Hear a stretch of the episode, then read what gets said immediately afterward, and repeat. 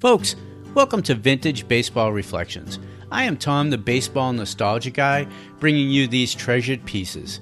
Do you miss the good old days of listening to baseball through radios? It was a classic pastime that stood for decades and shaped how we cherish baseball and our heroes.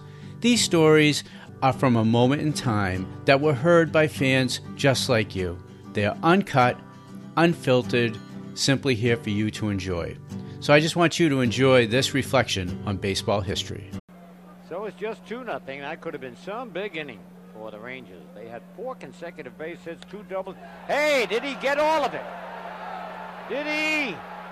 Holy cow, he did it! Holy cow, Mattingly is unbelievable.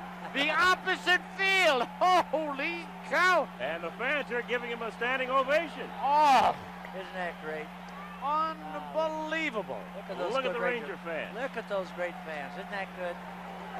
I'm very proud of them. That's outstanding. Don Mattingly has just tied a record set back in 1956 by the Pirates' Dale Long.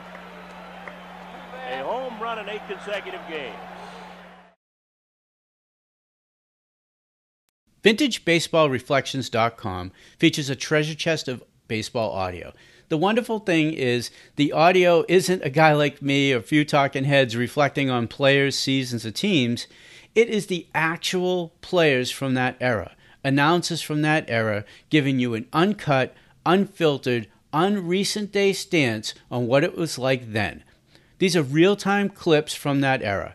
Now, we encourage you to check out our entire back catalog of baseball audio. And if you like old time games, and folks, and folks, you are not alone.